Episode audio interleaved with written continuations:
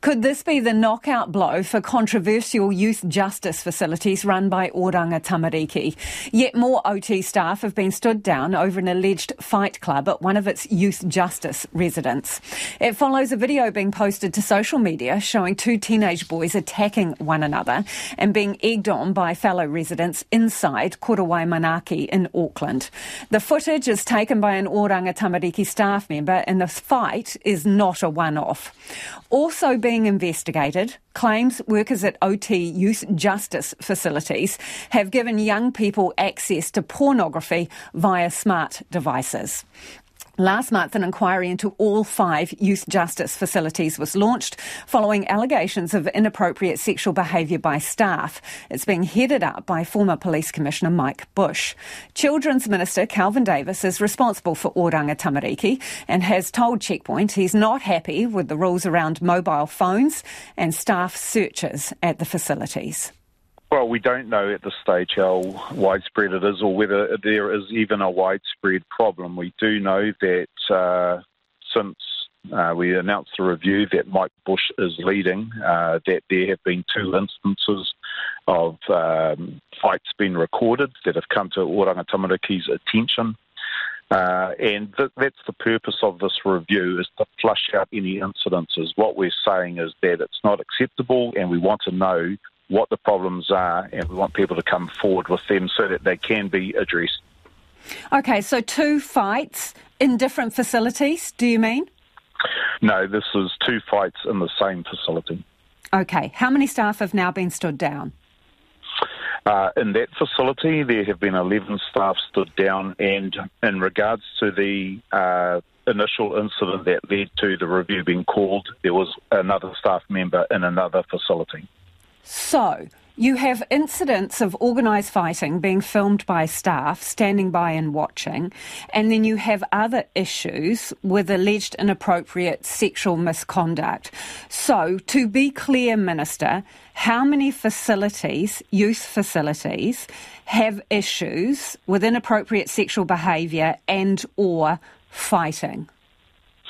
So at this stage, there's just the two um, uh, youth justice facilities and one care and protection facilities that we know we know of. Um, but that's why we've launched the review so that we can get to the bottom and see if there are other incidences. Now, of course, I hope no incidences come about, but if there has been inappropriate behaviour of any sort, we want to flush that out so that we can, uh, Oranga Tamariki can take the steps to um, to protect the young people. It's really important. So, look, when the initial instances came about, Oranga Tamariki could have said, well, we'll stand the person down and there'll be an investigation. And, and they could have kept it at that level. But we said, no, after the, the second one came to light of inappropriate behaviour, it was decided, let's get to the bottom of this and let's not hide it. Filmed by staff, are they allowed their um, smartphones in the facility? Because staff at prisons are not allowed to take uh, phones with cameras in, into facilities. Right. So the uh, rules around at corrections are different to the rules in, in Oranga Tamariki facilities. Uh, we, you know, we're looking at what those rules are, and does there need to be a strengthening of it? But uh, you know, there are a number of things that are different because they are youth justice facilities not uh, prisons. Should staff be allowed to take their phones into these facilities? Well, one of the rules or laws that um, I'm not happy with is the fact that people can't be searched when they come into the facilities, and uh, I don't think that that is right. So we're looking at what can be done around that. So a visitor coming in uh, can't be searched, and, and they may be able to hand contraband over to a young person uh, that seems to me to be, um, you know, unacceptable, uh, and we need to have a look at that type of um, law and why it's in place and whether it still needs to be and should it be changed. So, should staff be banned from taking their phones in? Well, it's not just phones. There, there's I'm asking about phones at the moment, Minister. Can you give me a yes or no on that? Well, I don't think it's appropriate, but then again, if there isn't uh, a law banning it, so staff can't be searched, that is a concern, visitors can't be searched, uh, young people can't be searched. So like I say, there are a number of things that we need to look at to make sure they're now fit for purpose. Are you aware of allegations that staff are allowing young people in these facilities access to p- pornography using smart devices? Are you aware of allegations about that? Well, that's part of the um, uh, initial investigation, well, part of the initial cases that started the review. So uh, I was aware of that uh, once I was briefed about it.